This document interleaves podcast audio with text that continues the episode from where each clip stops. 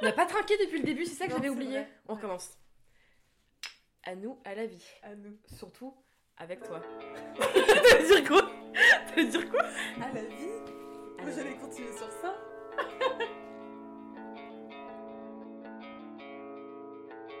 Bienvenue à toutes et tous dans le deuxième épisode du Bel Âge. Aujourd'hui, je suis très heureuse et particulièrement émue, je dois l'avouer, de vous partager l'histoire de Lucie.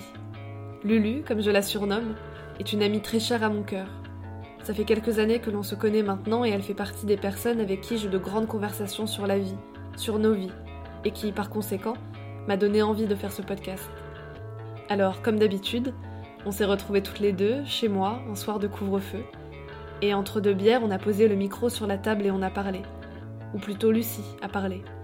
Et je crois que je n'ai jamais entendu parler de son histoire avec autant de liberté, de sincérité et d'envie de partager des morceaux de sa vie et de ce qui la constitue.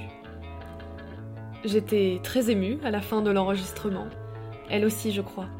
Comme si elle s'était libérée d'elle-même. Parce qu'on a parlé de sa naissance, de ses amis qui sont sa famille choisie, et de l'importance de vivre sa vie pour soi. Bonne écoute. Euh, J'ai toujours été très en colère en fait euh, par rapport à la manif pour tous. Parce que je me retrouvais pas du tout, bah, forcément vu mon éducation, euh, dans leurs propos. Et en fait, je me suis toujours. euh, J'ai rêvé de ça hein, une nuit en fait, où avec des potes, euh, j'allais sur scène, je piquais le micro à, une meuf qui parlait euh, pour la manif pour tous. Et en fait, je disais J'ai été élevée par des gays. Et en fait, j'en ai parlé à ma mère.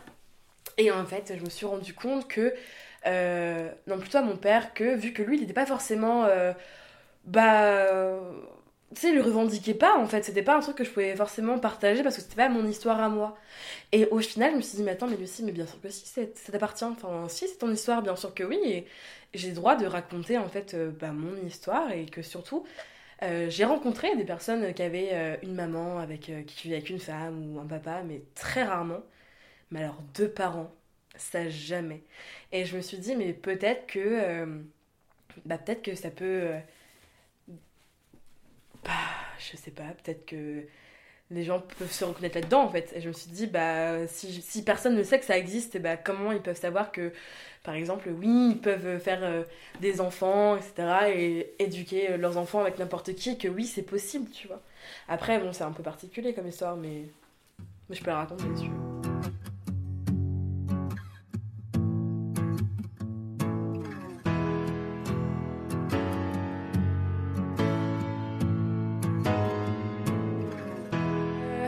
Alors déjà, euh, euh, je veux dire, euh, l'histoire de, ma naissance en soi, moi je l'ai découverte. En fait c'est très marrant parce que vu que j'ai une histoire de famille assez compliquée en soi, il y a plein de trucs que même maintenant, je commence à découvrir.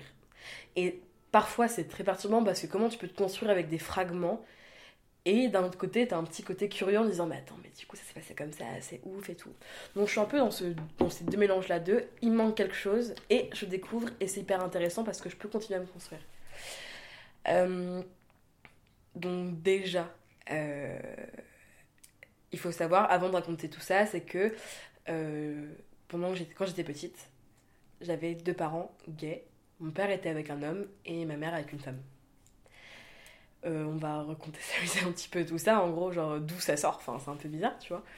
Mais je pense que bah, là, ce qui m'appartient pas, je vais quand même le raconter parce que sinon on va se un peu, mais c'est un peu comment eux ils en sont arrivés là, tu vois. Et il faut savoir que mon père, en fait, de base, était escrimeur. Enfin, il faisait euh, de l'escrime en club, etc. Et euh, mes parents, ils ont 7 ans d'écart.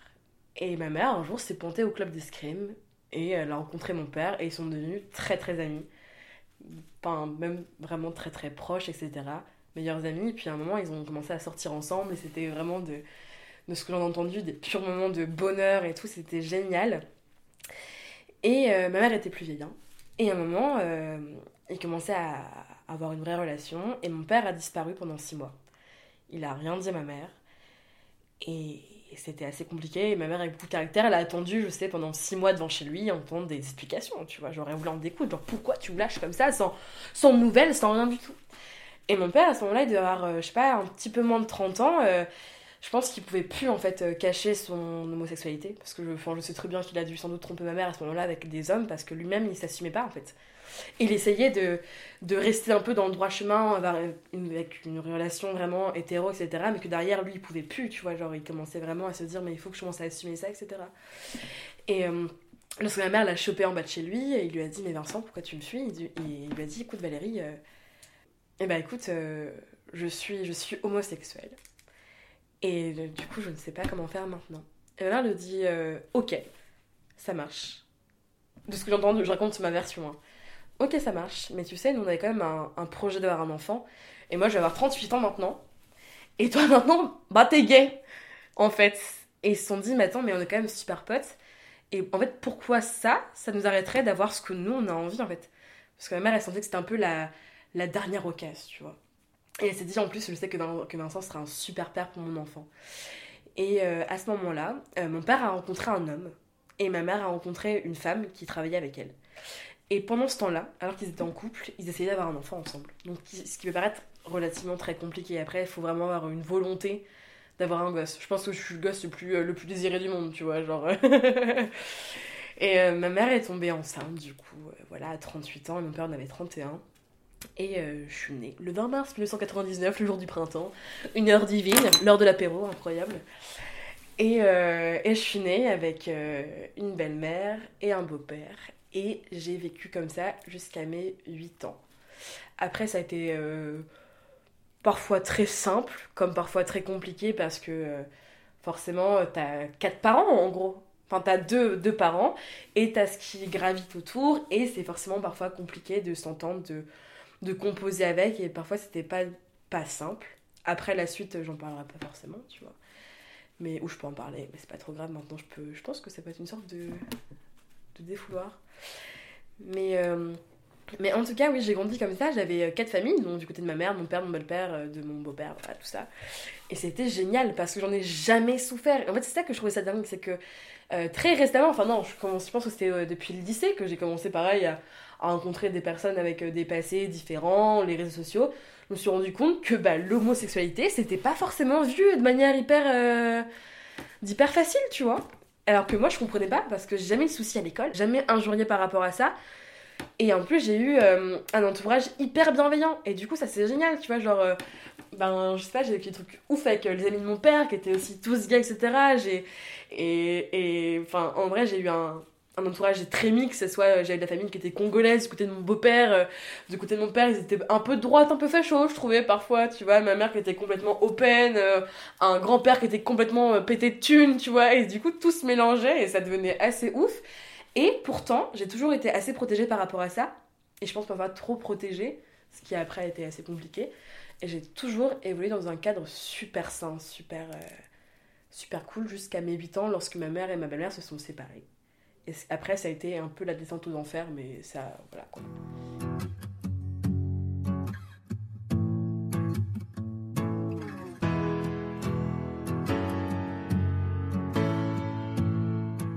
Mais, euh, mais en fait, euh, après, ce que maintenant je peux en tirer, enfin, il paraît vraiment pas, pas facile. Je pense que tous les, toutes les, tous les enfants de divorcés, de séparation, en fait, euh, ont vécu la même chose que moi, en fait. Ce que j'aimerais juste dire, c'est que dans moi, mon ressenti, c'est qu'il n'y a eu aucune différence entre euh, des parents hétéros et une famille recomposée et des parents gays. Pour moi, je n'ai jamais vu aucune différence. J'ai vécu euh, une séparation très compliquée, euh, même dans l'extrême, très très très loin, avec cette famille-là. Mais je pense que d'autres enfants l'ont vécu aussi. Et ça, je trouve ça dingue de me dire, je me rends compte maintenant que j'ai vécu les mêmes choses. Et j'aimerais le dire. Qu'en fait, il n'y a aucune différence entre des parents gays et des parents hétéros. Et ça, je trouve c'est important peu importe ce que les gens de la manif pour tous euh, puissent, euh, puissent dire, en fait, euh, je veux dire, t'as pas besoin d'un papa et une maman pour être heureux, hein, parce que t'es pas les parents qui t'éduquent, c'est aussi l'entourage. Et tant que t'es bien entouré, bah t'as aucun souci pour briller, en fait.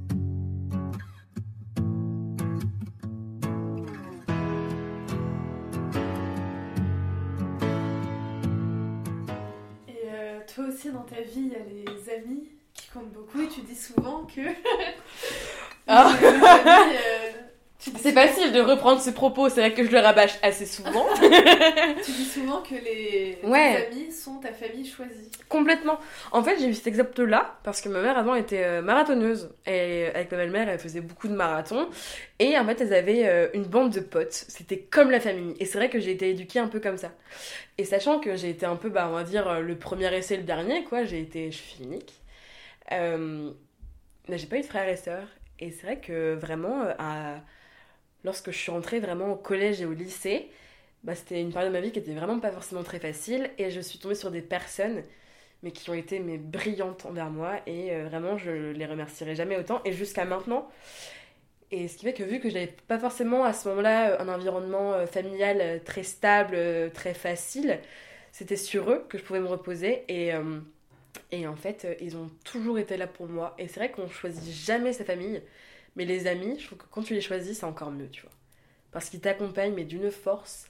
Et je pense que tout le monde ne peut pas comprendre ça, en fait. Euh, t'as des familles où, tout se passe très bien, où ils sont euh, très, euh, très solidaires, etc. Et ça, je me dis, mais tant mieux, genre comme toi, tu vois, genre avec tes familles, vous êtes vous êtes liés, quoi. Et ça, je trouve ça incroyable, et t'as as de la chance, tu vois.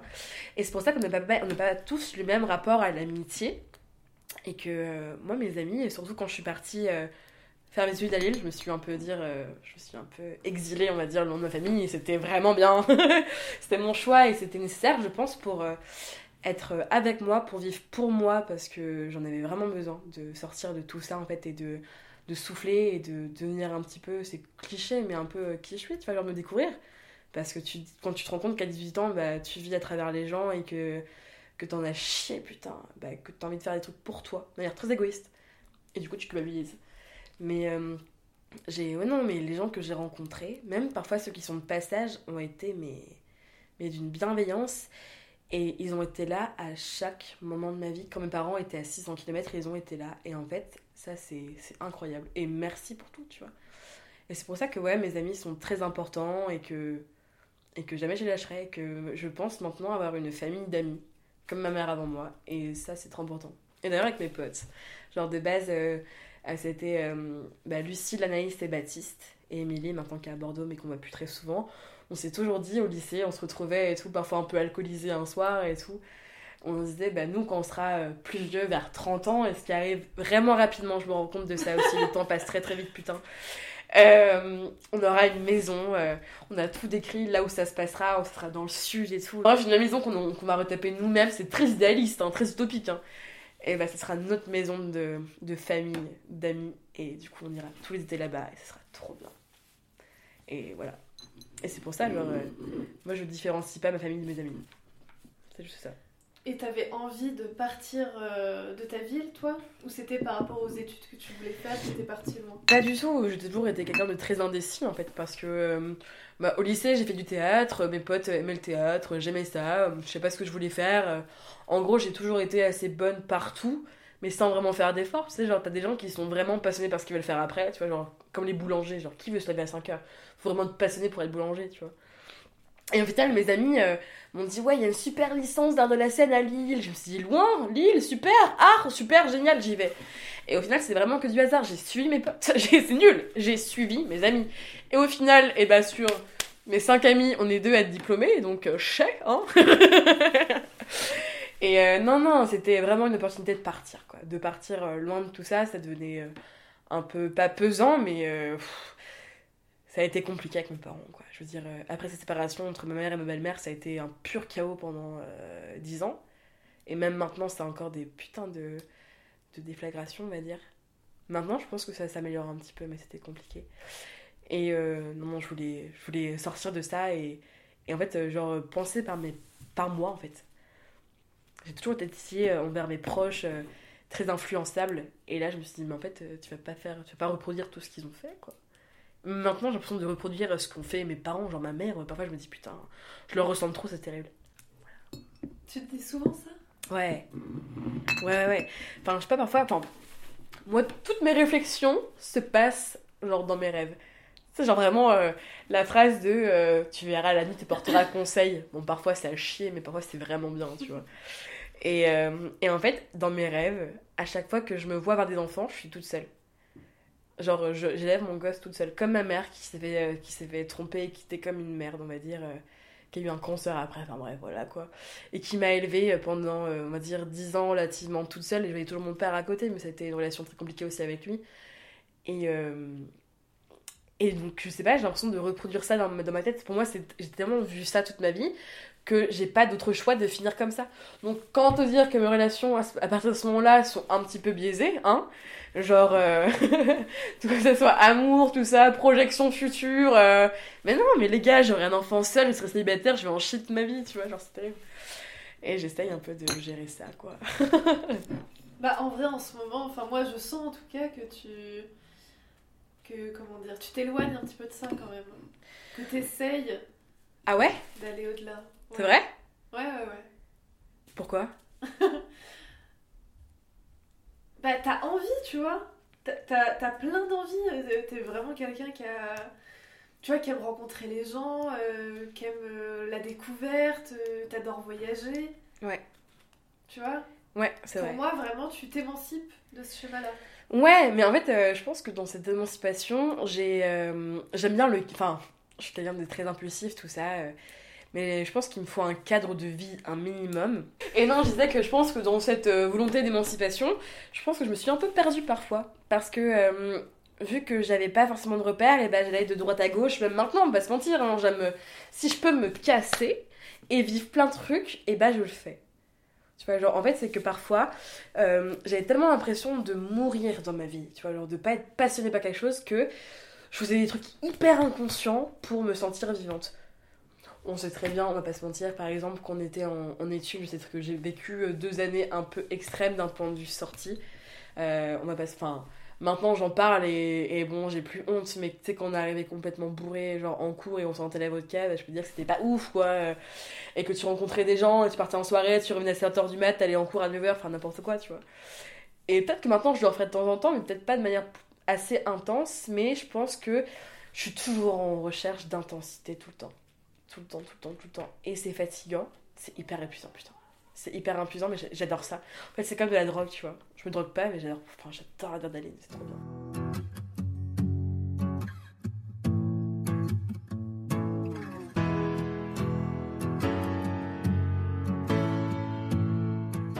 Mais tu penses que ça vient d'où Ce besoin d'adrénaline, ce besoin de tout Euh, le temps changer? Bah. Enfin, de tout le temps changer. Je sais exactement ce que je vais répondre à ça. Je vais enquiller sur un autre truc après, c'est euh, la... gérer ses émotions.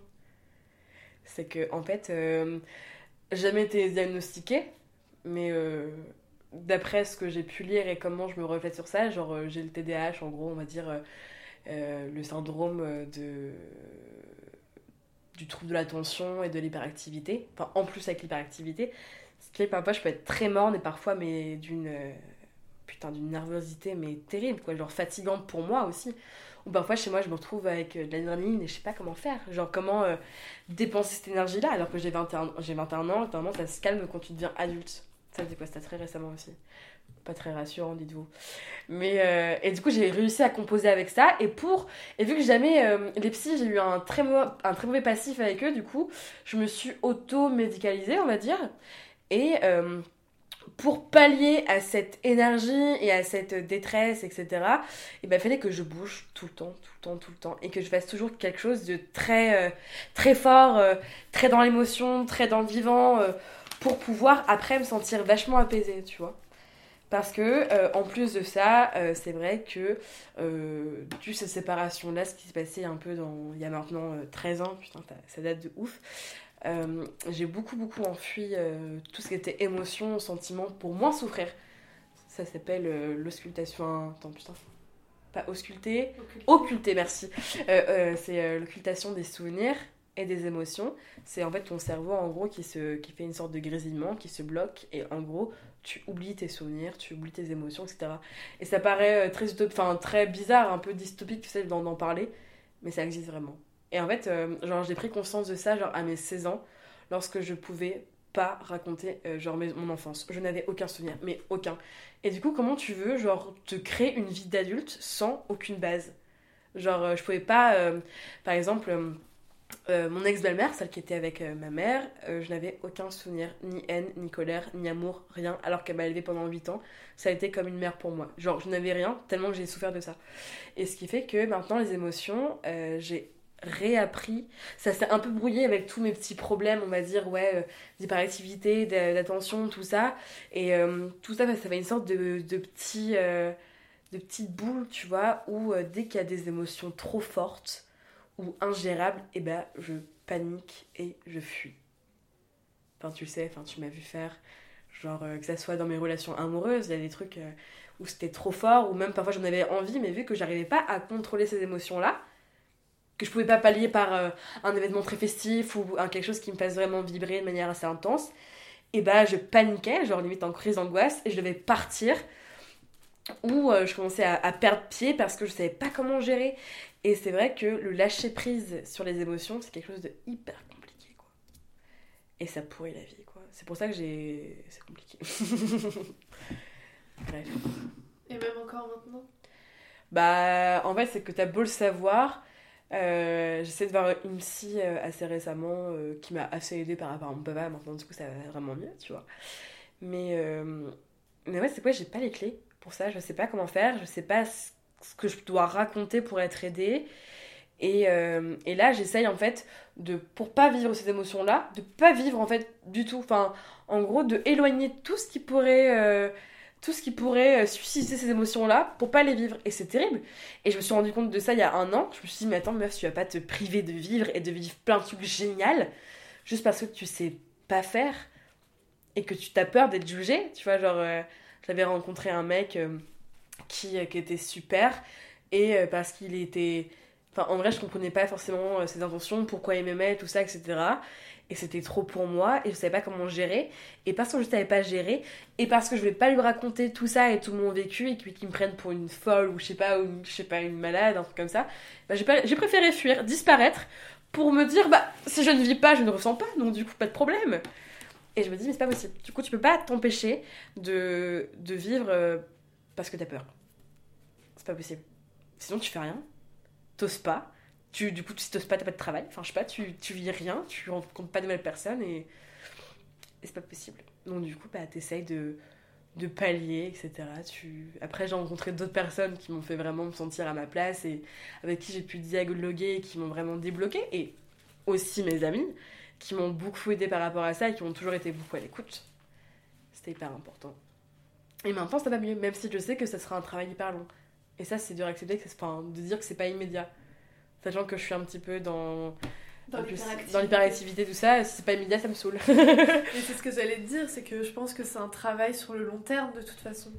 Ouais. Et que, enfin, tu vois, il y aura pas un truc où du jour au lendemain, euh, tu vois, tu, tu, vas vivre pleinement tes émotions et tout. Euh. ouais, c'est ça. C'est génial. C'est euh, génial. Mais euh, c'est que ça va prendre du temps. C'est ça, mais tu sais pas vraiment par quoi commencer. Ouais, ouais tu l'as accepté. Oui, oui, je l'ai accepté. Mais tu sais pas par quoi commencer. Tu sais pas comment faire. En fait, tu te dis, euh, tu sais, tu te retrouves avec ça, tu te dis, ok, je le sais, maintenant je fais quoi? Genre, qu'est-ce que je fais? Genre, qui va me dire quoi faire? Qui va m'aider Ou comment je fais? Et du coup, c'est pas compliqué. Mais, mais ouais. Et ce qui fait que, bah, du coup, t'es toujours dans l'instabilité. Enfin, toi-même, tu sais, tu m'as vu, genre ça, ça, ça, a des répercussions dingues, tu vois. Genre, tu peux passer genre du rire aux larmes, genre euh, d'un, de la frustration à, à, la joie, à la colère et tout. Juste parce que t'as aucune maîtrise sur tes émotions. Et ça, par contre, c'est très épuisant. Genre, de manière mentale, c'est très épuisant. Surtout que tu veux pas montrer que t'es un peu. Euh, que tu gères pas, quoi. Genre, t'as vu, tu m'as vu en crise de panique et quand je, faisais, j'essaie de minimiser les choses alors que j'avais juste envie euh, que j'étais en mode genre ah, tout le monde me voit de l'extérieur du bâtiment et tout. Bref voilà.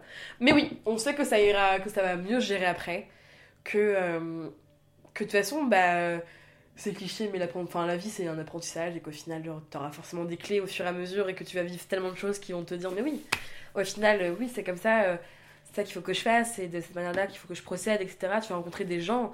J'ai rencontré un pote, genre Logan, c'était c'était mon gourou. Enfin, putain, il avait tout vécu, mais un an avant moi. Ce qui m'a fait que c'était un peu, il me livrait mes réponses sur un plateau d'argent, tu vois. Et il m'a aidé, mais d'une manière incroyable. Et, Et heureusement que ton entourage aussi pour te guider et pour dire Ouais, Lucie, tu déconnes, ouais, Lucie, euh, franchement, vas-y, je t'aide, je suis là, etc. Parce que sinon, tu te noies, quoi. Et c'est pas une solution. C'est pas envisageable tout court. Mais oui, il faut remonter à la surface. Ouais. C'est ça, en fait, faut, genre, euh, faut toujours se porter. Mm. Ça, l'amitié, c'est, c'est comme une plante qu'on nourrit. C'est joli ça. Ouais, je crois que c'est ma mère qui m'a dit ça, genre, ok, c'est une petite graine que t'arroses et qui se nourrit. Je fais, ok, super, c'est comme les gosses. Et justement, tu parlais euh, d'enfants avant. Tu parlais que dans ton rêve, toi, tu te voyais toute seule avec un enfant. Ouais. T'as envie d'avoir des enfants? Euh, bah, en fait, je pense que le fait que j'ai rêvé de ça, ça euh, m'a un peu coupé. Parce que t'as pas le courage alors que t'as même pas encore vécu ça. C'est genre, c'est dingue de se dire euh, Ah non, j'ai la flemme d'être toute seule. Alors que c'est genre. alors, que, alors que pourquoi Genre, meuf, t'as rêvé de ça un jour et ça t'a tellement marqué que t'as assimilé ça et que du coup tu veux le reproduire et c'est pas possible. Et en fait, euh, je pense que j'aimerais avoir des enfants, mais que ça prendra du temps de me faire l'idée que je serai pas seule pour le faire. Tu vois ce que je veux dire Ouais. ou pas? Et du coup, dès que j'aurais assimilé l'idée que je sois pas seule, j'aurais vraiment envie d'avoir des gosses. Mais après, ça c'est ce que je pense, c'est ce que je pense qui arrivera. J'aimerais avoir des enfants pour transmettre blablabla, tout ce délire là, tu vois, toutes ces conneries. Et parce que c'est super chouette, famille, tout ça, genre ce que j'ai pas forcément eu tout le temps, des frères et sœurs, c'est génial. Et il y a l'autre façade qui fait que euh, je suis pas forcément très à l'aise avec les enfants. Enfin, euh, tu sais, on a toujours l'image de la femme, euh, c'est son chemin d'avoir un taf ou, ou d'avoir un taf qui après qui l'arrête pour avoir son gosse, qui l'élève, etc. Et, euh, et déjà, on pense pas, mais moi je pense à tous les trucs genre très clichés, mais par exemple, ça me fait peur d'être enceinte. Genre, est-ce que vous avez tous vu genre le film Alien avec le gosse dans ton ventre, genre qui sort de toi comme ça, blablabla. Et ça, ça me terrifie d'être enceinte. Genre, tu peux avoir des nausées, tu deviens encore plus grosse, euh, t'as des plus de vergéture, euh, ça bouge, tu le sens bouger, t'as un truc à l'intérieur de toi, tu te rends compte ou pas? Enfin, moi, c'est une, une idée qui me perturbe de ouf. Et, euh, et après, même, genre, tu vois tous les témoignages de femmes qui sont fait accoucher par des connards, comme quoi elles ont une épisiotomie, etc. Enfin, trop traumatisant. Donc, du coup, tu, tu vas pas dans un monde où t'es hyper à l'aise non plus, tu vois, genre, où c'est un peu. euh, bah ouais, en fait, tu sais que tu vas souffrir, que avec un peu de chance, t'auras rien. Mais ça, faut. Il y a, y a la meilleure pote de ma cousine qui a eu ça, genre, qui a eu une grossesse parfaite. Qui a accouché en deux heures. Qui a, qui a eu son ventre normal après, genre, une ou deux journées. Qui était pétillante. Qui était dans un monde de bisounours. Et t'as des meufs qui ont chi sa mère, qui font du diabète prénatal ou je sais plus trop quoi. Et, du coup, t'as deux extrêmes. Genre, t'as soit beaucoup de chance, soit pas du tout. Et bref, genre, avoir un gosse c'est terrifiant parce que du coup, tu te dis, mais en fait, je dois couper vie, enfin, court, je dois couper court à ma vie, à moi en fait. Mais non, t'es avec une autre personne et euh, c'est dur aussi de s'imposer à chaque fois. Mais en tout cas, dans l'idéal, ouais, il y aura une parité parfaite et euh, dans l'idéal, quand j'aurai un gosse, il y aura le même temps de, de, de congé euh, nat pour les deux sexes. La base. De ouf. Ah là là. Mais je pense qu'un gosse, ça me ferait plaisir, mais pour l'instant, j'ai pas encore euh, assimilé le fait que je dois avoir un gosse avec une autre personne. Et que ça me Et tu te détruira pas. verrais euh. pas l'avoir seule? En fait, c'est que j'ai tellement vu que c'était compliqué. En même temps, c'est. Non, mais je pense que oui, t'as toujours l'image de ce que t'as vécu avant, et là, c'était tellement compliqué, tellement. euh, Enfin, courageux. Et je suis pas sûre d'avoir le courage, en fait. C'est hyper courageux. Ma mère, elle a été. Mais. pff, mais une putain de lionne, tu vois. Genre, en plus, euh, elle s'est retrouvée toute seule. Euh, avec un gosse de 8 ans, euh, paumé. Euh, elle s'est chopé un, cancer dans la même foulée, dans un appart insalubre, j'ai envie de te dire. Du coup, j'ai une vision pas forcément des plus, des plus joviales, quoi. Ouais. Mais je, je me, l'espère. Je me l'espère de ouf. Je me dis, oui, je, je vais trouver quelqu'un et tout d'incroyable. Comme le mec avant, qui était incroyable, mais qui était pas là au bon moment. mais voilà, quoi, je, je me l'espère. Et je pense que oui, parce que je sais que je suis. euh, que, que je suis quelqu'un de bien. Et c'est pas inventaire de se le dire, hein, c'est bien de savoir que t'es Ouais. quelqu'un de d'apprécié, de bien. Je te le confirme. Eh bah écoute, je prends.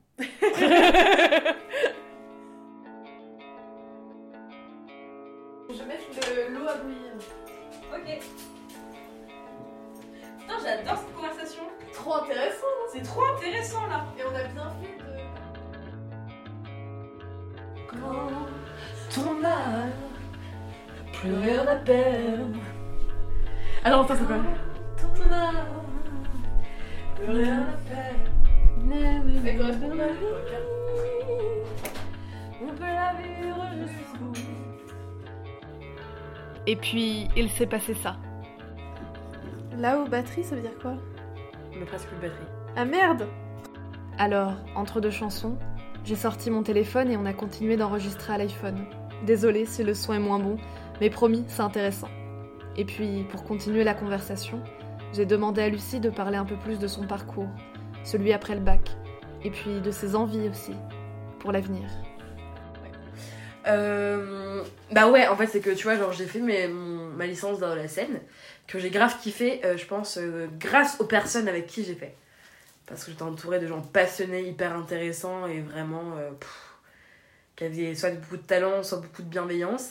Et c'est vrai que moi je me suis un petit peu perdue là-dedans parce que je me suis rendu compte que c'était pas vraiment ce qui me faisait vibrer, tu vois. Et je pense que chacun recherche un peu ce qui le fait vibrer et ce qu'il a envie de faire plus tard. Et. euh, et euh, par ça, j'ai découvert plein de trucs. J'ai découvert, euh, par exemple, euh, eu plein d'idées. Enfin, tu sais, je suis une personne qui change toujours d'avis. Un moment, je voulais être barbière. Un moment, je voulais faire du costume. Un moment, je voulais être barmaid. Et je pense que j'ai toujours envie de l'être. Tu vois, j'ai envie de faire mon café culture. Ça, j'en ai parlé. Enfin, c'est un truc qui, me- tient un peu à cœur depuis un petit bout de temps. Genre un café-concert ou un bar-concert, plutôt bar-concert. Comme dans les pays anglo-saxons, parce qu'ils sont très euh, avec plein de concerts à tout ça. Et produire en même temps pas avoir gâché ma licence scène et tout ce que j'ai appris au niveau de la communication pour faire un peu de, de pub événementielle euh, dans mon bar. Et, euh, et bref, maintenant je me retrouve, je me suis, j'ai fini euh, l'année dernière ma licence et je suis partie en saison, genre une saison incroyablement magnifique et belle. Et c'est vrai que là, bah, j'étais un peu démunie par rapport à ce que je devais faire via le coronavirus. Genre j'ai postulé à des masters sans vraiment d'envie. J'ai été prise à tous les seconds tours et m'ont demandé ce que je voulais faire. Et impossible de leur répondre. Impossible de euh, leur dire écoute, euh, j'ai envie de faire euh, chargé de communication, j'ai envie de faire euh, médiateur culturel parce que je crois que j'avais aucune idée de ce que ça faisait vraiment dans la vie. Enfin, c'était quoi leur mission, etc. Et je me suis dit, mais attends, mais Lucie, moi ça me paraissait illogique en fait de faire un, un master ou une suite d'études, genre sans savoir pourquoi je le faisais. Ça me paraissait inimaginable. Du coup, pour le master où j'étais prise, j'ai dit non. Je suis partie en saison, sans rien. Et à la fin de ma saison, euh, t'as une de mes potes d'enfance, euh, Marine, qui m'a donné un contact euh, d'une structure qui s'appelle La Générale, avec qui elle fait un service civique il y avait deux ans, je crois. Et genre, ils m'ont accepté, c'était un peu genre vraiment le cul bord des nouilles que j'ai été acceptée. Ils m'ont dit, ouais, on va faire un service civique que j'attends encore, mais qui va peut-être m'en venir. Et là, je suis en service civique pour pallier un peu genre le, le temps. C'est genre vraiment, là, cette année, c'est un peu une année en sursis, tu vois. Genre, tu dois faire quelque chose, tu dois avoir de la thune, et il faut que tu le fasses. Il faut que tu le fasses avec un minimum de passion. Du coup, j'ai fait ça pour découvrir un peu des métiers. Mais après, vu ce qui se passe actuellement, la culture, comme je disais, elle est un peu morte. Donc au final, tu fais des trucs parfois super bien. Comme parfois, tu fais rien. J'ai dû envoyer des mails pour leur demander de me donner du travail parce que je me faisais chier dans ma vie, tu vois. Et là, je me retrouve maintenant, on est le 9, 9 février. On est le 2021. 8, mais bon. On est le le 8 temps, On est le tu 8 sais- Je crois qu'on est le 8. Ah ouais, je suis sûre qu'on est le 9, moi. On est le 8 février. Eh bah, autant pour moi, je me perds dans mes jours. Se fait bien chier dans la vie. Euh, on est le 8 février et là, euh, je me dis, euh, putain, mais qu'est-ce que je fais l'année prochaine? J'ai toujours pas découvert ce que je voulais faire. J'ai toujours pas découvert un métier qui me passionne. Dans un milieu qui est quand même pas mal bouché, on va pas se mentir. Qui est assez compliqué. Et euh, j'ai toujours voulu voyager, toujours voulu euh, vivre plein d'expériences, etc. Ce que j'ai toujours voulu faire, mais c'est vrai que euh, je manquais de courage pour le faire. C'est- hyper flippant de se lancer dans un truc comme ça, de se dire euh, j'ai un peu d'argent de côté, je me lance dans un, pays que je connais pas, je parle pas forcément, je parle anglais mais pas très bien. J'ai envie de faire plein de trucs et au final bah, ça tombe à l'eau et, et vraiment, mais là je me retrouve un peu en insécurité, tu vois. Je me dis, bon bah écoute, là je vais avoir un service civique pour euh, m'accorder un statut et une rémunération, mais d'un autre côté, genre mon service civique, il n'y aura rien à l'intérieur. Et du coup, je gâche ma carte du service civique. Et, euh, et là, vraiment, je me, je me dis, mais Lucie, motive-toi, qu'est-ce qui te fait vibrer dans la vie? Et là, j'avoue que j'ai l'impression d'avoir tellement été démoralisée, tellement euh, j'ai plus d'envie que je sais même pas te dire, genre, toi, par exemple, t'as trouvé ton idée de faire un documentaire, un podcast, et c'est trop bien, et je t'envie. Et moi, j'ai pas un truc qui me dit, ouais, j'ai envie de faire ça, j'ai envie de faire ça. Moi, ce que j'ai envie de faire, c'est de me casser. J'ai envie de partir, j'ai envie de bouger, j'ai envie de rencontrer des gens, j'ai envie de travailler, j'ai envie de, de partir d'endroit. Je pense que là, ce que je vais faire, c'est peut-être faire des saisons pour l'instant. Genre, euh, vivre des trucs un peu, au fur et à mesure, un peu hors du temps comme ça. Puis si un jour j'ai envie de reprendre des études, je le ferai. Mais j'arrive pas, en fait, j'arrive pas à accepter que je suis pas le euh, chemin, on va dire, un peu. Euh, un, un, peu tout le monde de je fais une licence, puis un master, puis j'ai un travail, puis j'ai un copain, puis j'ai une maison, puis j'ai un labrador, puis j'ai des enfants, blablabla, on finit heureux, on marie, on se marie, on a des gosses et tout, puis on meurt ensemble. Et euh, je crois que j'arrive pas à suivre ce chemin-là et ça me terrifie un peu de me dire putain, je vais gâcher ma vie parce que j'ai pas le chemin imposé par la société de base, tu vois, genre de, tu fais des études, tu fais un intermédiaire, tu réussis. Alors que pourtant, je sais que je suis euh, pas pleine de talent, ce serait être hyper, euh, hyper vantard, mais euh, je sais que j'ai mal de capacité, mais alors, dans quoi et pourquoi faire, je sais pas. Du coup, je pense que pour l'instant, je veux juste me construire moi et faire plein d'expériences, et quand toute cette expérience me portait assez, je vais choisir un truc à faire. Mais c'est hyper compliqué, genre comment tu veux te projeter maintenant? J'ai envie de partir, mais les frontières sont fermées, tu vois, genre je vais partir où euh, Genre, euh, j'ai pas forcément envie de rester des pommes, euh, genre, je sais pas, dans le langue de Roussillon, tu vois, genre, je sais pas, des bails comme ça. Je sais pas, je sais pas. Mais j'ai pas envie, je me sens trop jeune pour abandonner mes envies. Et pourtant, bah là, elles sont super réfrénées, quoi. Et c'est hyper angoissant, tu te dis, ok, je dois trouver un peu de thunes pour payer mon loyer. J'ai pas du tout envie de rentrer chez mes parents. Et je me battrais, même si je suis caissière, je veux pas rentrer chez mes parents. Et et c'est flippant, tu te dis, euh, putain, qu'est-ce que je fais quoi En fait, c'est vraiment ça, c'est. Chaque jour, tu te dis, Lucie, mais qu'est-ce que tu fais? Qu'est-ce que tu fais, meuf? Genre, en fait, chaque petit objectif te fait vivre. Genre, par exemple, je sais que je vais faire une soirée vendredi, et bah ça me fait un objectif. Je sais que je vais rentrer chez mes parents pour les voir, ça me fait un objectif. Je sais que je me casse, par exemple, à Paris, voir des potes ou à Lyon, ça me fait un petit objectif et ça me fait vivre. Et c'est grâce à ces tout petits objectifs, au fur et à mesure, que j'arrive à me sentir un peu vivante. Mais si j'avais pas ça, mais ce serait mort quoi. Parce que vu que je peux m'appuyer sur rien, bah y a rien. Et tu te dis putain c'est pathétique. Genre euh, chaque personne que tu vois c'est un petit espoir, c'est un échange, euh, ça te fait vivre et c'est trop rare, ça devient de plus en plus rare. Je rêve, de, je rêve chaque nuit de me de vivre un concert collé serré avec des gens en sueur et de me connaître dans un mec avec des bières d'aller boire des pintes euh, dans un bar et tout, et de rencontrer des gens avec mes potes aussi. Enfin, et là, euh, du coup, tout devient hyper réduit et, et du coup, tu te concentres sur des trucs trop infimes et c'est hyper frustrant, tu vois. Mais ça, c'est le contexte. D'où vient la question de est-ce que t'es vraiment heureux, quoi. Tu, tu te dis, bah, ouais, je suis bien, j'ai un toit, j'ai un, je paye mon loyer, c'est cool, je me nourris. Mais après, t'as quoi dans la vie, tu vois? Genre, est-ce que tu peux dire que tu es vraiment heureux maintenant à faire ce que tu fais en faisant rien? Bah. heureusement, t'as ton entourage. Parce que sinon, non, tu y serais pas, quoi. C'est trop la mort. Mais je me dis qu'on est trop jeune pour abandonner. Et que putain, genre, si on baisse les bras maintenant, bah. Notre génération de sacrifier, elle servirait pas à grand chose, hein. Voilà. non, mais c'est fort ce que tu dis. Euh, bah, c'est très honnête. Je, je sais pas, je dis des trucs depuis tout à l'heure qui ont parfois pas de sens. Genre, il n'y a pas vraiment de suite à ce que je dis. Parfois, ça, je sais pas, ça part. Mais en fait, je pense que là, euh, il faut être sincère, quoi. Il faut vraiment être sincère avec soi, tu vois. Genre, ça sert à rien de se mentir, de se dire, oui, mais ça va. Non, ça va pas, ça va pas, et c'est pas grave, tu vois. Il faut être sincère et il faut pas, euh, faut pas lâcher. C'est dur de pas lâcher. T'as un moment, t'as envie de lâcher, tu te dis, bah vas-y euh, je vais vivre plus sur moi et ça sera très simple dans mes séries sur Netflix et tout. Non, non, non, non, non, non, non, ça serait trop simple. Et euh, on est trop jeune, tu te rends compte ou pas? Genre si on baisse les bras à 21 ans, il nous reste moins 60 ans à vivre. Ouais, t'as pas le temps. t'as trop de trucs à faire. T'es encore bien trop vivant pour arrêter. C'est pour ça, parfois, genre, tu baisses les bras et, dans tout cet état de d'émotions un peu comme une montagne russe en fait je me dis mais la vie elle est trop nulle ou euh, genre je sers à rien je suis grosse moche inintéressante. Et après tu te dis mais non mais t'es trop compétente euh, tu, tu, tu rends la vie des gens vraiment mieux et tout et t'apportes plein de bonheur et même toi tu peux faire des trucs ouf et tout.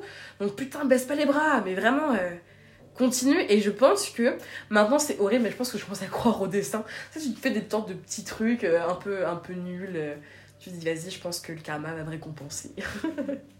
En me disant vas-y plus tard je vais encore rencontrer des gens et tout et, et ça marchait. En même temps je vais pas mentir ma vie a été basée que sur de la chance hein.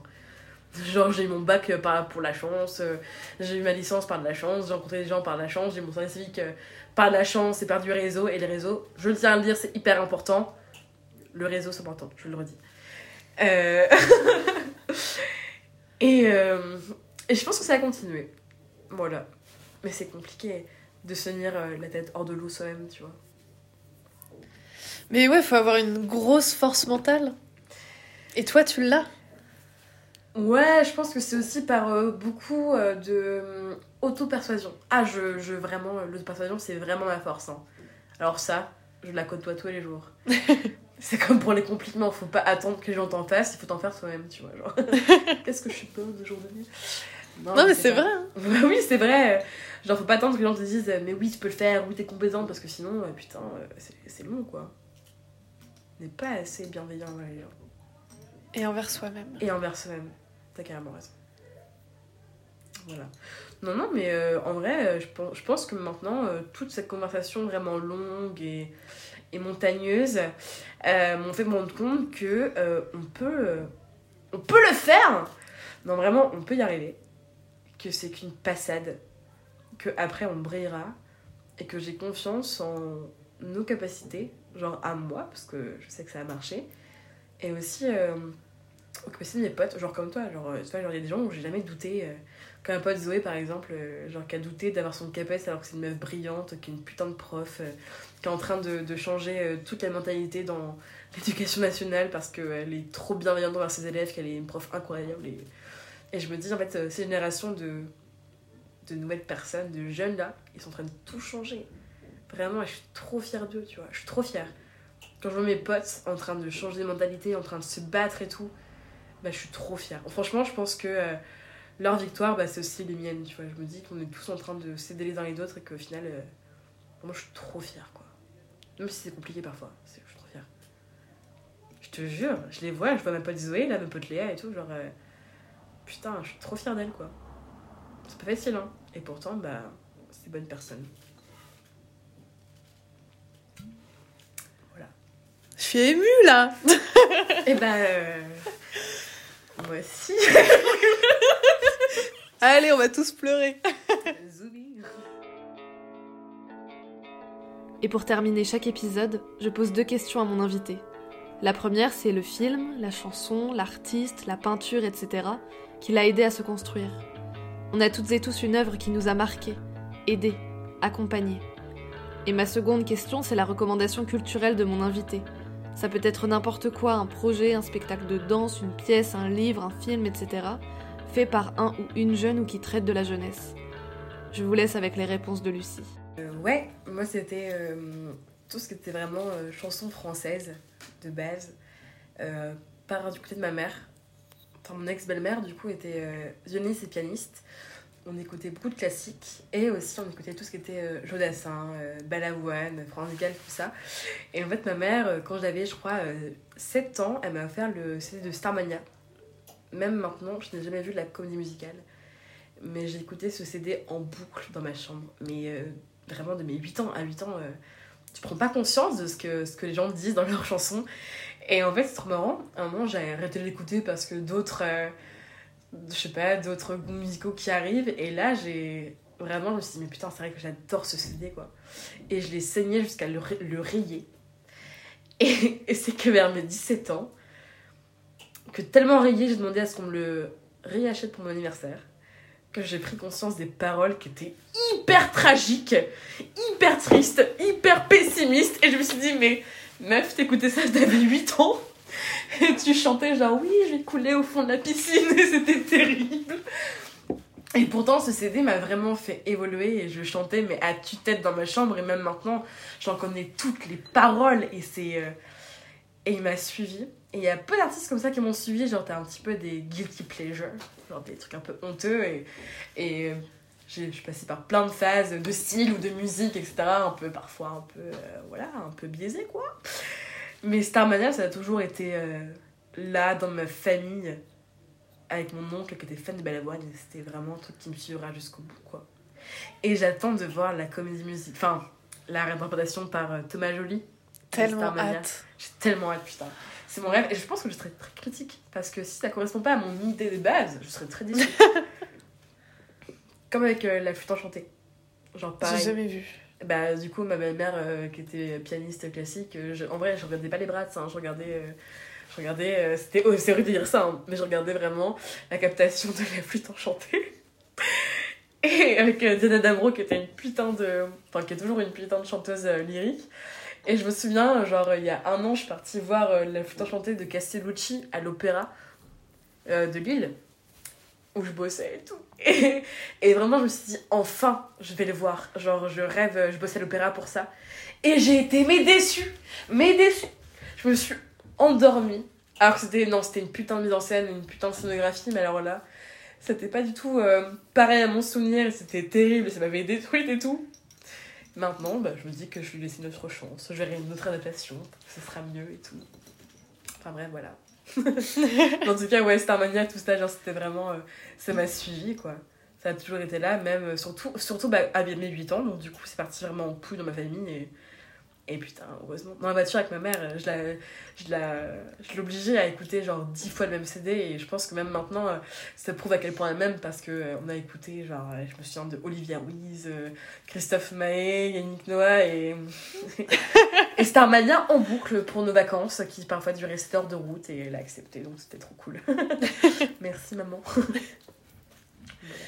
Et euh, pour terminer cet épisode euh, très riche, je te remercie d'ailleurs, Lulu. bah, merci à toi, genre, euh, c'est un petit peu. euh, je suis flattée d'un côté. C'est vrai, hein, merci. On se regarde avec des très grands sourires depuis tout à l'heure. Ouais, c'est vrai. On dirait un petit peu qu'on va s'épouser. Et, euh, et pour terminer, je t'ai demandé euh, si tu avais une recommandation. Quelle est-elle? Euh, eh bien, je tiens à raconter ça très rapidement. Mais cet été, j'ai fait une saison avec des gens formidables qui venaient du, coin de- du quatre coins de la France, qui sont mais, diamétralement opposés. On est tous très opposés les uns les autres. Et pourtant, on forme une bande de potes incroyable. Et dans toutes ces bandes de potes qui sont euh, circassiens, danseurs, euh, qui font de la musique, euh, qui font des arrangements musicaux, pareil, ils sont ultra talentueux. Et j'ai un ami qui s'appelle Baptiste, qui a une chaîne Instagram qui s'appelle le Bunker Stud. Et il a créé un, un studio, un home studio en fait, euh, au fond de son jardin, dans une sorte de petite cave euh, sous la terre, dont le bunker du coup. Et euh, qui commence en fait, qui est passionné par ce qu'il fait, et en fait il commence à produire un petit peu, à enregistrer de jeunes artistes pour se former lui-même, et ça je trouve ça très courageux. Et avec toute cette bande de potes, parfois ils font du son ensemble et c'est vraiment, mais ils sont géniaux quoi. Je trouve ça incroyable. Voilà, Trop bien. très fière d'eux.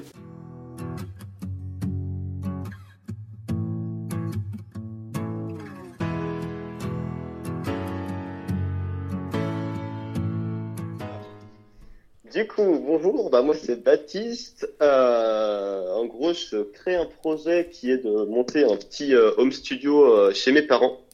Donc pour l'instant, je suis euh, à côté de Lyon, donc ça s'appelle Chaponneau. Et euh, donc en fait, voilà, j'ai fait j'ai commencé à faire un BTS en audiovisuel et euh, je me suis rendu compte que j'aimais beaucoup faire euh, des enregistrements, créer un petit peu de la musique, enregistrer des potes, tout ça. Et du coup, bah, je me suis dit que j'aimerais bien en faire mon métier. J'ai essayé un petit peu de trouver du travail là-dedans, sauf que trouver du travail dans des studios d'enregistrement, c'est compliqué. Enfin, c'est un milieu vraiment très compliqué. on n'y rentre pas comme ça, quoi.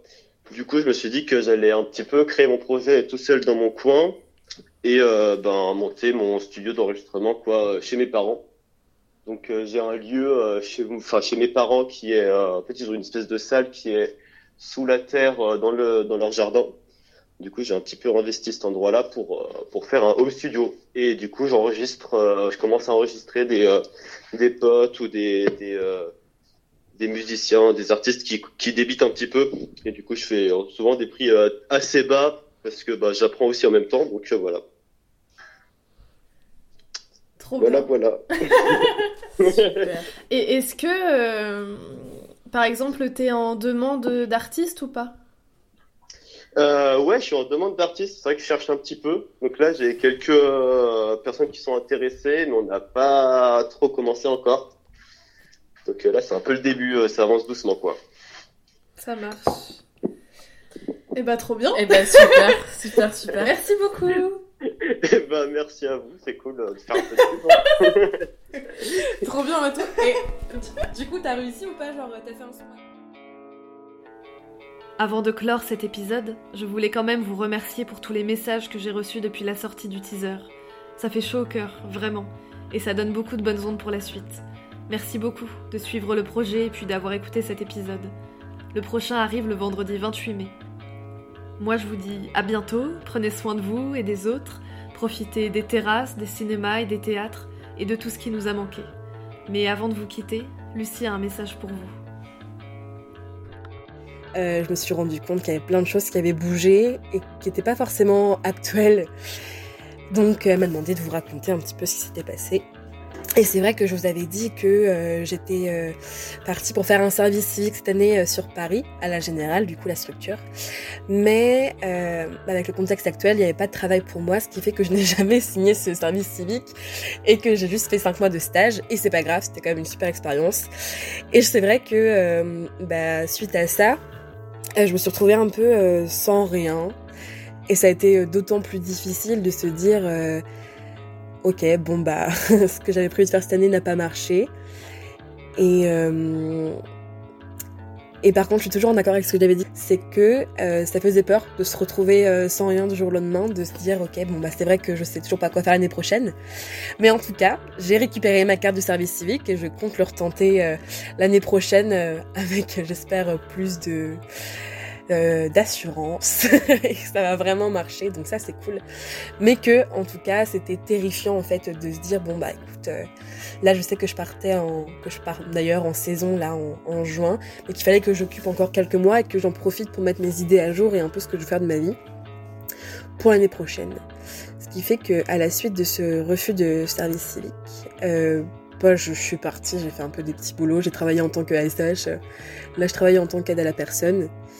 Et, euh, et c'est pas facile, c'est vrai que c'est toujours aussi terrifiant de se dire ok bah je passe euh, du monde de la culture au monde euh, du que ce soit du ménage ou, de l'aide à la personne, ce qui est complètement différent. Et c'est flippant de se dire eh, bah je suis en train de me me séparer un peu du chemin que j'avais commencé à créer parce que parce que même si je sais que c'était de la chance et que j'avais un peu tenté ma licence art du spectacle un peu par par opportunisme et euh, par euh, bah, pas vraiment par choix mais parce que pourquoi pas quoi. Et ben je m'étais quand même préparé une sorte de, petit fil conducteur de la vie comme quoi je voulais bosser dans la culture. Et et là de m'en décrocher ou de m'en éloigner un petit peu ça m'avait fait un peu peur. Je me suis beaucoup remise en question.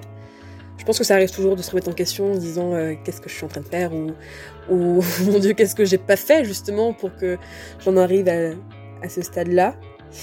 Mais avec du recul, après toutes les peurs que j'ai pu énoncer et tous les doutes et toutes les remises en question que je m'étais faites, je me suis rendu compte que tout est bon à prendre et que chaque expérience est riche en elle-même et que ça va forcément mener à quelque chose. Par exemple, là, bah, j'ai bossé dans un, dans un milieu dont j'étais pas du tout habituée et pourtant ça m'a vraiment enrichi personnellement et au niveau de mes compétences aussi mine de rien et, euh, je me suis rendu compte aussi que vraiment comme quoi euh, mon cerveau va toujours à 3000 à l'heure euh, quand en février je racontais que euh, je voulais pas faire des saisons et partir un peu sur le moment et c'est vrai j'ai toujours cette envie de, partir de découvrir de nouveaux paysages, de nouvelles régions, de nouvelles personnes, de tenter de nouvelles expériences, mais que j'avais quand même envie de, de créer mon propre projet. En fait, c'est ça, c'est que toute cette période difficile de, de recherche de, de quoi faire ou même de, de soi m'a fait arriver au stade où euh, je me suis rendu compte que je voulais créer quelque chose qui m'appartenait à moi. Par exemple, j'ai toujours voulu faire euh, mon idée, euh, enfin créer mon propre café culture ou mon bar, mon bar concert en fait.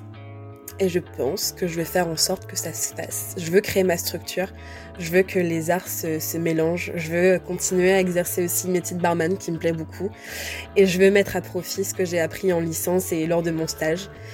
Et, et ça m'a remotivé. Ça m'a remotivé de me dire que je m'étais enfin fixé quelques objectifs et que j'étais moins dans le flou. Et je sais que ça fait que, que deux, trois mois que j'ai enregistré le premier podcast et je me suis rendu compte qu'au final tout allait très vite et que tout changeait très rapidement. Je voulais un peu pas rétablir une vérité, c'est pas une vérité, c'est juste que que, que je sais pas, j'avais j'avais envie de dire et je pense qu'avec Louise aussi, euh, elle pensait que c'était intéressant de dire que que tout bouge et qu'au final euh, tout se met en place et qu'il faut se faire confiance. En tout cas, moi je me suis fait confiance. Et je me suis boostée parce que bah, je voulais pas me je voulais pas lâcher en fait. Je voulais pas lâcher euh, me laisser euh, noyer en fait par tout ce, ce flot de, de peur et de crainte et de procrastination aussi, beaucoup de procrastination. Et que euh, j'essaierai de me battre pour trouver enfin euh, quelque chose qui m'anime. Et je pense que, que j'ai commencé un peu à trouver ce qui m'animait. Et maintenant, j'ai plus qu'à trouver les clés pour mettre ça en place. Voilà. voilà. Je sais pas trop quoi dire d'autre. En tout cas, c'était euh, vraiment hyper intéressant de faire ce podcast-là. J'avais vraiment peur au début parce que bah, je... normalement j'ai toujours assez un contrôle de, ce que je dis en fait, euh, que ce soit à l'oral ou devant des personnes. Et là, c'est vrai qu'une conversation autour euh, bah, d'un verre avec Louise, on a toujours l'habitude de refaire le monde. Et là, bah, j'avais peur de, montrer en fait cette, cette façade pas du tout lisse de, de moi-même, pas contrôlée, pas préparée à dire ce que j'allais dire. Et c'était un peu terrifiant de me livrer comme ça. Et au final, c'était un, exercice intéressant. Et je crois que ça m'a fait une sorte de petite thérapie. Donc voilà. À plus. Merci Lulu. Merci Louise.